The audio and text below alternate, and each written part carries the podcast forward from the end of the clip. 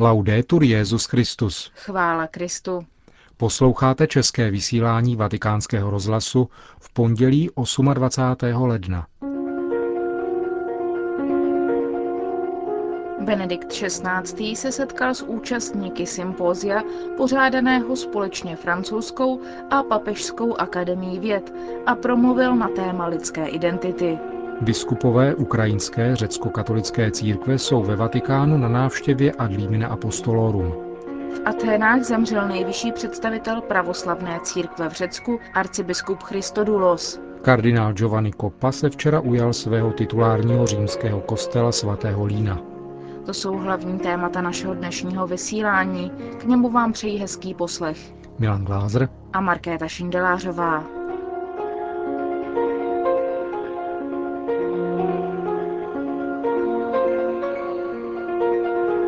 Zprávy Vatikánského rozhlasu. Vatikán. Každý vědecký pokrok by měl být pokrokem lásky, řekl Benedikt XVI. Ve své promluvě k účastníkům sympózia, které pořádali Francouzská akademie věd spolu s Papežskou akademií věd na téma měnící se identita jednotlivce. Svatého otce pozdravil Gabriel de Broglie, kancléř Francouzské akademie, jejímž členem je od roku 1992 také Benedikt XVI., který pak ve své promluvě řekl: v naší době, kdy rozvoj věd přitahuje a svádí svými naskýtajícími se možnostmi, je důležitější než kdykoliv předtím vychovávat svědomí našich současníků tak, aby se věda nestala kritériem dobra, aby byl člověk respektován jako střed stvoření a nestal se předmětem ideologických manipulací, svévole a převahy silnějších nad slabšími. Tím spíše pak s ohledem na rizika, která se projevila v lidských dějinách, zejména 20. století. Každý vědecký rozvoj, řekl dále papež, musí být rozvojem lásky a má tedy sloužit člověku a lidstvu. V poslední době, kdy exaktní přírodní a humanitní vědy dosáhly nevídaného pokroku, je třeba se vymanit z pokušení definovat úplnou identitu člověka a získat klíč k výkladu nezbadatelného tajemství, jeho bytí a jeho poslání.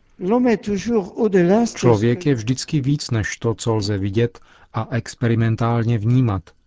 Ignorovat otázku bytí člověka vede nevyhnutelně k odmítání hledat objektivní pravdu o bytí v jeho celku a ztrácí se tak schopnost rozpoznat základy, na nichž spočívá důstojnost člověka, každého člověka od jeho embryonálního stavu po jeho přirozený skon. Při tomto hledání si mohou přírodní vědy, filozofie a teologie vzájemně pomáhat ve vnímání identity člověka, který se neustále vyvíjí. Člověk není plodem náhody, řekl dále Benedikt XVI., ani zhluk konvergencí či determinismů nebo fyzikálně-chemických reakcí. Člověk je tvor, který se těší svobodě a který svou přirozenost překračuje, ale zároveň na ní bere ohled. Jeho svoboda je příznakem tajemství jinakosti, kterou se jeho přirozenost vyznačuje. Již Pascal zdůraznil, pokračoval papež, že člověk nekonečně překračuje člověka. Tajemství člověka se vyznačuje jinakostí. Člověk je stvořen Bohem, je milován a učiněn proto, aby miloval. Jako člověk není nikdy uzavřen do sebe sama, ale je nositelem jinakosti a již od svých počátků je v interakci s ostatními lidskými bytostmi. Svoboda, již je lidské bytosti vlastní, umožňuje lidem, aby orientovali svůj život směrem k cíli. Prostřednictvím svého jednání se může člověk ubírat směrem k dobru, k němuž je povolán na celou věčnost. Tato svoboda dává existenci člověka smysl. Uplatňováním své autentické svobody uskutečňuje lidská osoba svoje povolání a udílí své nejhlubší identitě její formu. Svobodným konáním se tak člověk ujímá odpovědnosti za své činy. V tom je i smysl zvláštní důstojnosti lidské bytosti, která je současně darem Boha a příslibem budoucnosti. Člověk si sebou nese specifickou schopnost, kterou mu Bůh udělil jako svou pečeť – rozlišovat, co je dobrem. Zásady, které mu Stvořitel vepsal do svědomí, jej vedou k tomu, aby konal to, co je dobré, aby svoje svědomí rozvíjel a ve shodě s ním formoval a aby se ve svém životě řídil přirozeným a mravním zákonem. Řekl Benedikt XVI. Účastníkům sympózia, pořádaného v těchto dnech společně Papežskou a Francouzskou akademií věd. Ve Vatikánu konají po 70 letech tento týden svou vůbec první kanonickou návštěvu Ad Límine Apostolorum řecko-katoličtí biskupové Ukrajiny. Svatý otec dnes přijal skupinu 8 představitelů nejpočetnější katolické církve východního obřadu.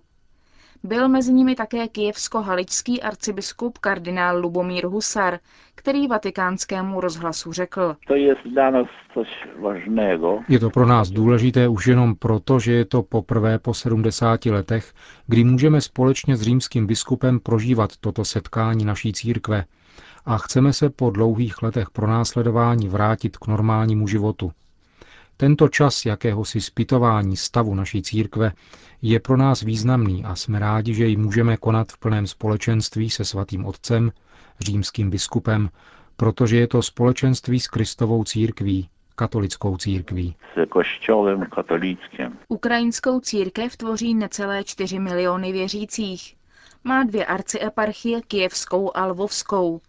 Do kyjevské metropolitní arcieparchie patří také 3 arcibiskupské exarcháty a do lvovské řecko-katolické arcidiecéze patří 7 diecézí, čili eparchií. Tak nazývají tyto územní celky církevní správy kodexu kanonického práva východních církví. Autonomní statut má pak eparchie mukačevská, která je formální církví sui juris. Vyšší arcibiskupství kyjevsko-haličské se vztahuje k tzv. Brestské unii z roku 1596, zatímco mukačevská eparchie má svůj původ v unii, která byla později uzavřena v Užhorodě. Řecko-katolická církev na Ukrajině má své struktury také v jiných zemích, v Polsku, západní Evropě, severní i jižní Americe. Řecko-katolická církev byla roku 1946 sovětskou vládou zrušena a působila v konspirativních podmínkách. K její obnově došlo teprve roku 1989. Nyní má více než 3000 farností, skoro 80 klášterů, v nichž žije více než 1000 řeholníků a řeholnic. Kněžskou službu zde vykonává bezmála 2000 kněží. Atény. V Aténách dnes ráno zemřel pravoslavný arcibiskup Atén a celého Řecka Christodulos. Ve věku 69 let ve svém domě podlehl těžké nemoci. Arcibiskup Christodulos byl významnou osobností ekumenického dialogu. Před rokem přijal nejvyšší představitel pravoslavné církve v Řecku na historicky první návštěvu Vatikánu. Benedikt XVI. Přijal v Římě arcibiskupa Atén a celého Řecka jako první papež v dějinách. Oživil tak velkou křesťanskou tradici, která povstala a rozvinula se v této proslulé zemi. Christodulos a Benedikt XVI. Podepsali společné prohlášení, ve kterém se zavázali pokračovat v cestě konstitutivního teologického dialogu za účelem nastolení plné jednoty křesťanů. Jak tehdy jeho blaženost arcibiskup Christodulos řekl, vyměnil si bratrské políbení lásky se svatým otcem na znamení nové etapy společné cesty, vstříc řešením mnoha složitých problémů současného světa. Ještě dříve v květnu 2001 přivítal arcibiskup Christodulos v Řecku papeže Jana Pavla II. Osobnost arcibiskupa Christodulose připomenul podsekretář Papežské rady pro podporu jednoty křesťanů Monsignor Eleuterio Fortino. Byl to muž církve, který miloval svůj lid a s ušlechtilostí se věnoval své pastorační službě, nejdříve jako místní biskup, jako metropolita Volosu a potom jako arcibiskup Atén a hlava řecké pravoslavné církve. S rozvahou, ale zároveň progresivně rozvíjel kontakty ve všech oblastech církve. Snažil se, aby se řecká církev soustředila na řešení kulturních, ekonomických, sociálních a především náboženských problémů. Zůstane z něj dojem založený na tom, že podporoval styky řecké církve s křesťanským světem, To dělal postupně a obezřetně. Vzpomíná podsekretář Papežské rady pro podporu jednoty křesťanů Monsignor Eleuterio Fortino. Pohřeb pravoslavného arcibiskupa Athén a celého Řecka Christodula se bude konat ve čtvrtek 31. ledna. Termín, kdy bude svatý synod volit jeho nástupce, ještě není znám. Řím. Kardinál Giovanni Coppa, bývalý apoštolský nuncius v Československu a v České republice, se v neděli 27. ledna během podvečerní mše svaté slavnostně ujal svého titulárního kostela svatého Lína v římské čtvrti Primavalle. Za účasti stovek místních farníků, ale také komunity Čechů a Moravanů žijících v Římě, v čele s velvyslancem České republiky u svatého stolce Pavlem Jajtnerem. Velice živá farnost svatého Lína, prvního Petrova nástupce, má teprve krátkou historii. Byla založena před 50 lety a budova nynějšího kostela pochází z roku 1999. Kardinál Coppa, který se netají svým vřelým vztahem českým zemím, zmínil ve své homílii mimo jiné také jednu podrobnost související se založením farnosti svatého Lína. Její zakládající dekret totiž 22. února roku 1957 podepsal tehdejší vikář římské diecéze kardinál Clemente Micará, který byl předtím prvním apoštolským nunciem v Československé republice po jeho vzniku v roce 1918. Tedy podobně, jako se arcibiskup Giovanni Coppa stal prvním papežským nunciem v naší vlasti po zhroucení komunistického režimu u nás. Součástí slavnostního ceremoniálu bylo také veřejné čtení dekretů, jimiž Benedikt XVI. Jmenoval arcibiskupa Giovanni Coppu kardinálem a povýšil farní kostel svatého Lína na jeho titulární kostel. Po mši svaté byl pak přečten protokol o převzetí titulárního kostela, který všichni přítomní podepsali. A nechybělo samozřejmě ani závěrečné agapé. Nairobi. Násilí a ozbrojené útoky v Keni neustávají. Počet obětí, které si nepokoje trvající od loňských prezidentských voleb vyžádali, se odhaduje na 800. V sobotu se jednou z nich stal i 41letý katolický kněz Michal Kamau Intondeka. Jeho auto bylo zastaveno skupinou rebelů, kteří ho donutili vystoupit a po zjištění jeho etnické příslušnosti jej ukamenovali. Otec Michal se narodil nedaleko Nairobi. Na kněze byl vysvěcen v roce 1993. Studoval na Papežském biblickém institutu v Římě. V současnosti byl vicerektorem kněžského semináře v Tindinio. Týden ve Vatikánu. Přehled hlavních událostí od úterý 29.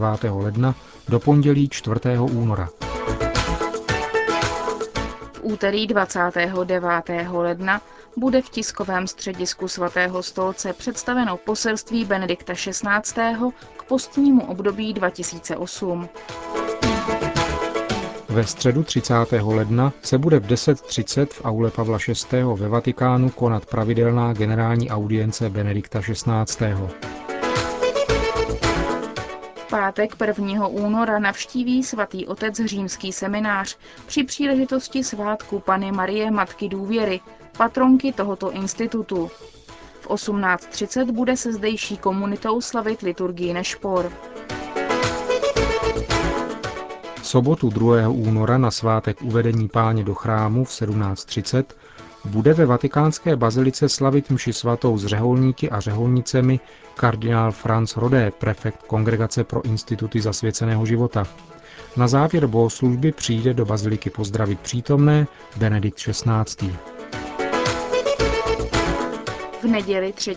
února v poledne svatý otec pronese z okna své pracovny nad Svatopetrským náměstím pravidelnou promluvu před modlitbou Anděl Páně. V pondělí 4. února začne ve Vatikánu kanonická návštěva Ad Límine Apostolorum biskupů Kostariky.